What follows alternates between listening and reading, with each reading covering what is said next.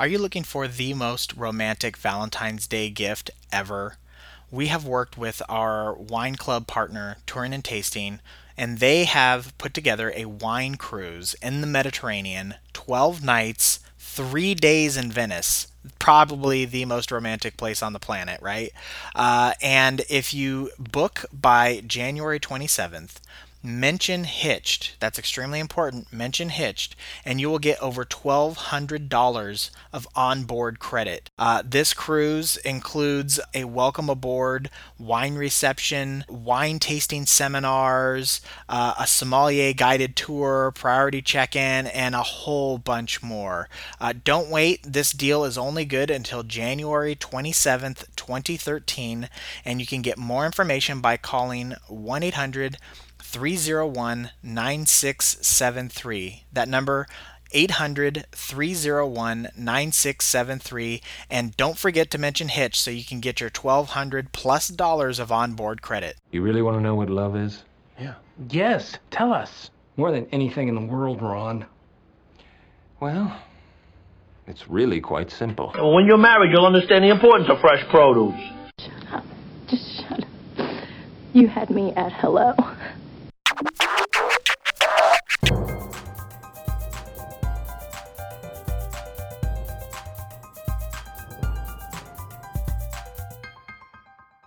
Hey everybody, welcome back. This is Steve Cooper, editor in chief of HitchedMag.com. Uh, I have a special guest on this week, uh, Deborah L. Price, who is the author of The Heart of Money. Uh, she is also the author of three other books. Uh, the other mo- more recent book is Money Magic. Um, and today we are going to talk about her her latest book out, The Heart of Money: A Couple's Guide to Creating True Financial Intimacy. Um, so I want to welcome on Deborah Price. Hi, Deborah. Hi, Steve. How are you? I'm doing fantastic. Um, so I'm I'm excited about this book because obviously uh, money is such a contentious um, subject within marriage, and you tackle it head on with this book. Um, I've I've been reading this for the the past couple weeks, and uh, lots of really fantastic information in here that I'm excited to um, share with the listeners and readers of Hitched. So thank you uh, for for writing this book first and foremost. Oh well, thank you. I appreciate that. um, so uh, before I get into some specific questions. Uh, I would like you to just kind of tell the listeners, uh, just briefly, what the book is about and who it's targeted toward. So I wrote this book specifically for couples uh, because, um, in my experience working with uh, couples uh, over the last 15 years, is that they often um, wait too long to get help, and off, and even uh, sometimes don't get help at all, and therefore their their marriage and their partnership and everything they've invested all these years of heart and soul into kind of um, often don't survive. So I wrote it to try to help couples to begin engaging in the money conversation much earlier, um, before any really truly serious problems or trust issues arise. And um, it's really written in a format that allows you to actually begin the journey on your own if you'd like. And then if you start experiencing issues that you can't manage, then you can always seek help uh, beyond that. Mm-hmm. And I should mention, um, I, well, now would be a good place to mention that you are also the founder and CEO of the Money Coaching Institute, which provides coaching to couples, individuals, corporations, and so on. So uh, this is coming from a uh, a place of experience. Uh, you mentioned when you're working with, with couples, so I uh, wanted to bring that that up before it got too deep into this conversation. Um, so based on but based on that experience, why is it do you think um, the subject of money is such a heated topic uh, between couples? Well, first of all, money is an enormously taboo subject sure. um, that we're really conditioned um, at an early age that it's not okay to talk about and um, it's not a safe subject. It's often very emotionally triggering, and and one of the reasons for that um, also is that at a core physiological level, the way that we're hardwired um, for survival is to sort of react um, rather than be logical and rational when it comes to money. because money is sort of viewed as a commodity in sort of the the the eyes of the brain, and um, it's a survival issue. So money equals food, and therefore, when we feel unsafe, we react. Mm-hmm.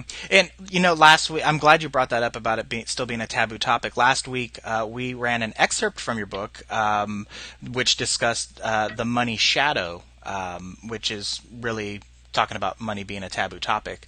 Um, so, I mean, aside from the the survival aspect of it, why is it? Do you think that couples still have difficulty opening up about their finances? Though, why is it taboo in that regard? Well, I think that stems from a lot of conditioning and uh, really old, old, outdated beliefs that stem from religion, essentially. Um, you know, religion, as we have brought it into the modern era, um, from you know, literally many, many, many, many um, decades ago, was that money is the source of evil and greed and the the root of all evil. And so in that collective unconscious and, and we all are a part of that today, that there's an, an underlying belief somehow that money is bad or money is the cause of problems and money is the cause of greed. And so we have a lot of negative associations um, that we don't often take the time to sit down and root out. So that's one of the reasons that money is so taboo. And I think also it's taboo because we're told repeatedly from the time that we're children that money is um, it's not okay to talk about. It's not nice to talk about money, and so you know these are sort of prescribed social norms that until we begin to uh, question them and change them tend to challenge us. Mm-hmm. And why uh, don't couples get more help when they are having money issues uh, in your experience? Well, unfortunately, I think that um, first of all, people don't realize that there is the kind of help that we offer. For example, money coaching is a relatively new field and paradigm, and unfortunately, most therapists are not trained or educated in the realm of money issues. It's an entirely new field.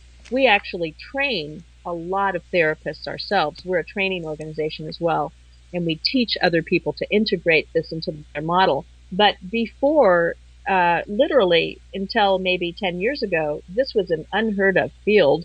And so people didn't know there was help. And again, because money is taboo, people don't want to air their dirty laundry about money. Mm-hmm. You know, we've come out of the closet regarding sex, but we haven't really done so with money, and it's really not serving us. Uh, so you bring up money coaching. Um, I, am guessing a lot of the listeners ha- actually don't even know what that is. Um, they might think it's like being a financial advisor or something in that vein. Can you can you uh, describe what money coaching is and how it's different? Sure. So money coaching is a very specific specialty area of coaching that sort of exists in the gap between the financial services and financial planning and advice and psychology. It's not a therapeutic body of work, although it's fairly deep, and it's not financial planning and advice. It's in the middle, and we sort of serve as the bridge and the translators of more the behavioral, emotional aspect of money. And so, money coaching is literally it's a proprietary, step by step process that takes people through a journey of learning to understand themselves in relationship to money, as well as each other as a couple, um, through a very specific step by step process through which by the time you're done, you have such a deep understanding of yourself and your patterns and your behaviors and the origin of those that from there there's a context for change that and their change begins. Okay, and this is actually, I mean, some of this stuff um, when you describe it that way, I, I I would say I'd recognized a lot of those steps in this book, The Heart of Money. Correct. Correct. Okay.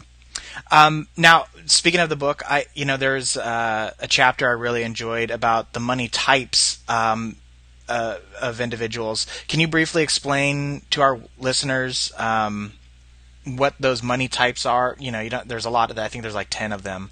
Uh, but you know what what specifically that is and um, how that can affect uh, your outlook on money? Mm-hmm. So there are eight money types, and the truth is is that these these are archetypes, and these archetypes are based loosely upon Jungian archetypes. Um, Carl Jung was the the father of the modern archetype that helped us understand that archetypes hold the history of human patterns and behaviors in the collective unconscious, which is sort of like this giant um, cosmic soup of humanity that's stored on the the hard drive of our brains, literally. Mhm. And and so that experience um, that we all have is boiled down into these archetypes, which help us to really discern and understand our own individual behaviors.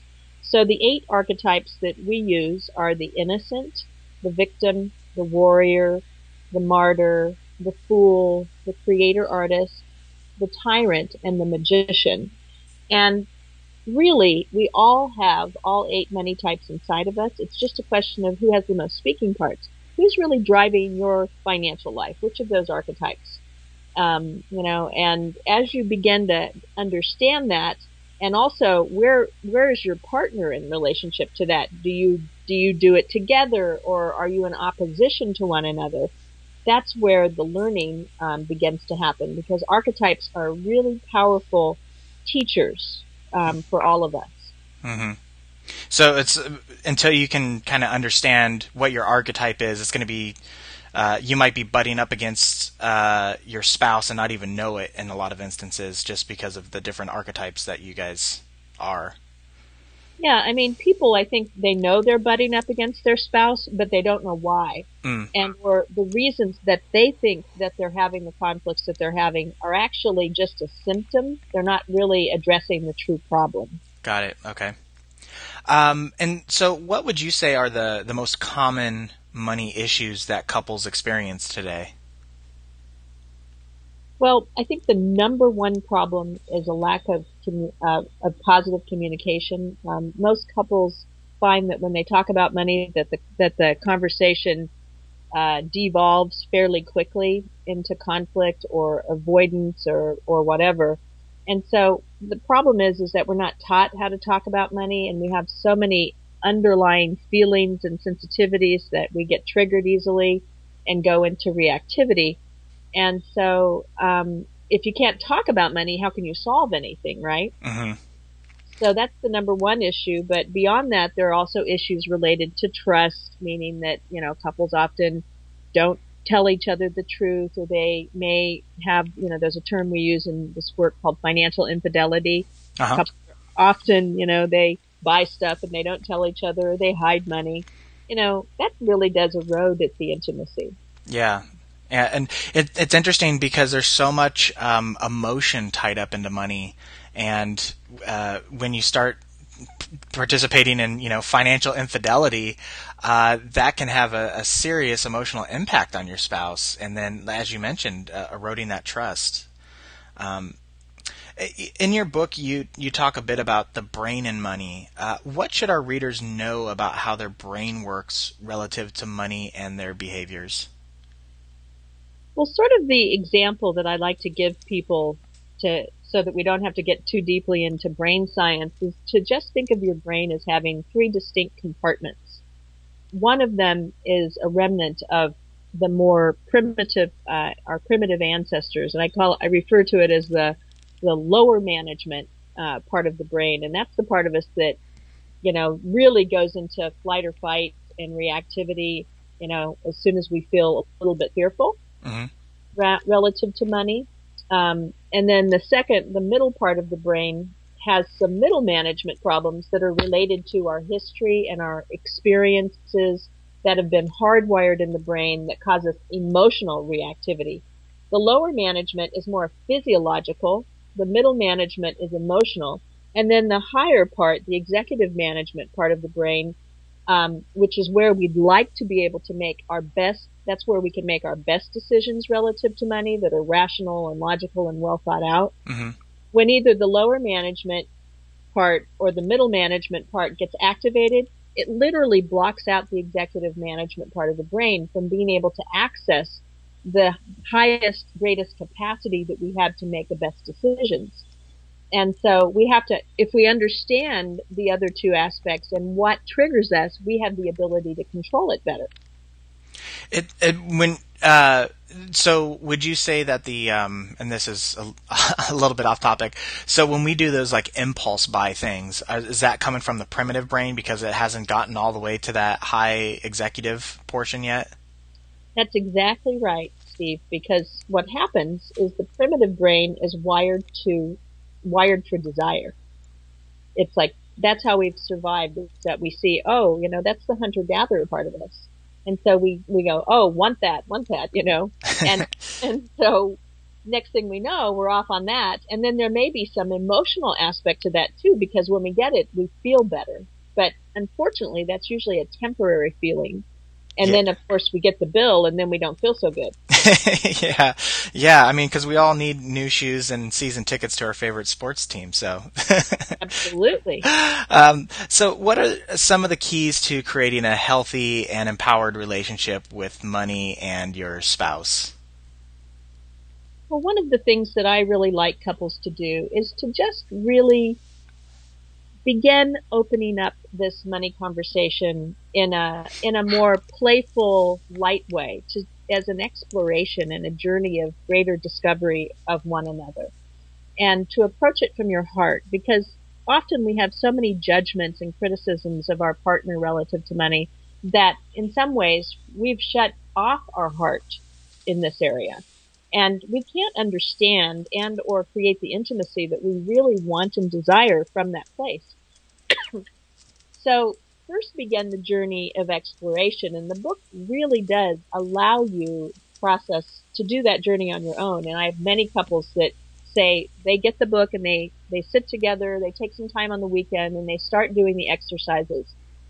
Um, and then the other thing is to make it uh, a commitment to have a regular money um, conversation about your practical financial matters on a monthly basis and, and block the time and get into conversation and make some clear and conscious agreements about what you want and have the way you spend money be much more in alignment to what your values are rather than your desires. Mm, okay.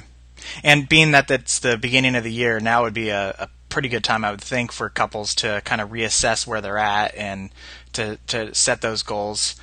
Um, now, you you mentioned putting together your budget um, in a in a value. Um, with things you value as opposed to things you desire. Uh, d- do you recommend um, one of? Well, let me take take a step back here. One of the things that we preach all the time is uh, the importance of investing in your relationship, and so setting setting um, aside a little bit of the budget so that you and your spouse do things together, and it's not all about um, you know paying the gas bill. Uh, do, do you have any tips or recommendations on that? Yeah, I completely agree with you. I think that you know, depending upon where you are, and you know, today so many people have been in struggle and are having challenges financially that there's not a lot left over. Mm-hmm. So, you know, I think that, you know, that we convince ourselves every day that we need things that we don't.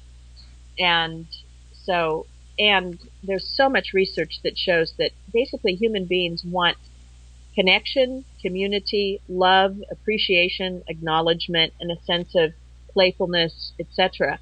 You know, and so if we can consciously bring more of that into our world, uh-huh. then we don't seem to mind as much when we don't have as much of the financial resources and the material things.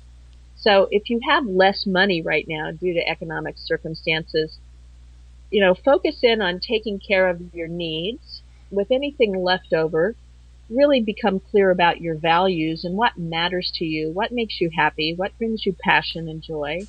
And then the desires, such as the longer term things like retirement or, or whatever it is that you, you know, we know that we want, the, maybe even the bigger material things, those should be actually third in the priority list. The problem is, is that for most people, the desires are number one in the priority our mm. needs are number two and our values are number three. So we have it all kind of backwards. Mm, really interesting. Uh, are, are, are there um, specific times in a marriage? Uh, and by the way, I should mention um, just a couple more questions here. Uh, are there spe- specific times in marriage uh, where money issues are more prone to appear? Absolutely. So one of the most critical times that I've seen is when a couple decides, for example, that they're going to um, go from a two-income family to a one-income family because, excuse me, they're going to have children, uh-huh. or maybe they've just had a child, and so suddenly you go from you know two people who've been maybe fairly financially independent or interdependent, that where one person is suddenly dependent, and there's less money and less flow. And what happens is there can often be an unconscious uh, sort of where where we move into these prescribed or more traditional roles and expectations. The problem is is that's usually not in alignment with what we really want, um, and we just accidentally fall into these patterns. Oh, I'm the breadwinner, you're the homemaker, mm. caretaker. and what happens is this causes an imbalance of power because money equals power in our relationships. And so if couples are not mindful and conscious about how they treat this, it can start to erode at the intimacy and cause a lot of conflicts. Okay. Um, and uh, my, I guess this will be my last question for you before we uh, sign off here. Um, aside from everybody picking up uh, your book, The Heart of Money. Um, by the way, I should mention now, I'm going to be giving away uh, a copy of this book. So all you have to do is go to iTunes, leave a comment, and then uh, shoot us an email or leave a message on Facebook or Google Plus that you did so, um, so that we have your contact information. And uh, that's it. And you know, let's we'll see how many replies we get, but I'm hoping within the week we will select a winner and uh, ship this great book out to you. So anyway, so aside from picking up the Heart of Money, do you have a, like a takeaway tip that someone could uh, get their get going in the right direction today after they listen to this? Absolutely. You know, one of the things that I always tell people is that your relationship is probably the single most important thing in your life. It's the thing that we we we seek relationship at a pretty early age. We mate, marry, partner, etc. Um, with the maybe the greatest emotional and at many times financial investment that we have in anything.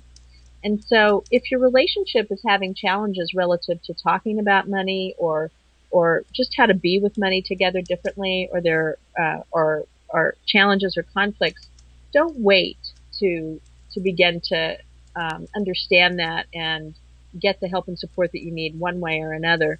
There are many, many ways that you can change uh, through understanding, um, you know, your patterns and behaviors, etc. That you can change and not only improve the, those issues in your relationships, but deepen the intimacy and connection that you have um, beyond anything that you ever imagined. So I just want you to know that there's help, there's hope, and wherever you are financially today, it can be different. I like I like that. There's help and there's hope. Um, well, thank you so much for your time, Deborah. Um, I really appreciate it. Thank you, Steve. It's been a pleasure. Um, before uh, we sign off today, I want to remind everyone you are listening to Deborah L. Price, who is the author of The Heart of Money. Uh, Deborah is also the founder and CEO of the Money Coaching Institute, which provides coaching to individuals, couples, and corporations. You can get more information at her website, moneycoachinginstitute.com. Uh, you can also find uh, Deborah on Twitter at Money Coaching. I'm assuming, by the way, Deborah, you also have a Facebook page. I do. Facebook, excuse me, Twitter, and LinkedIn. Okay, uh, and those will all be linked to from her website. And uh, like I mentioned, we will be giving away a copy of The Heart of Money. All you have to do is leave a comment uh, in iTunes and then uh, message us on uh, Facebook or Google Plus to let us know. And uh, the winner will get a copy of the book, um, which is really fantastic. And for those of you who are can't wait that long, uh, we have put the book up in our bookstore. Uh, there's a link to it on our homepage, And uh, lastly, uh, there is also an excerpt of The Heart of Money on the website now. So just do a search and you'll find that to get a little little taste. So uh, one last time, thank you so much for your time, Deborah. Thank you, Steve. Okay. Have a great, have a great week. You too. Okay, take care, everybody. I just want to say one thing to my wife who's home. Yo, Adrian! I did it! They certainly got the idea. They feel free to express love. It's worth all those awful frank discussions at the dining room table. Hitched entertains, educates, and inspires married couples.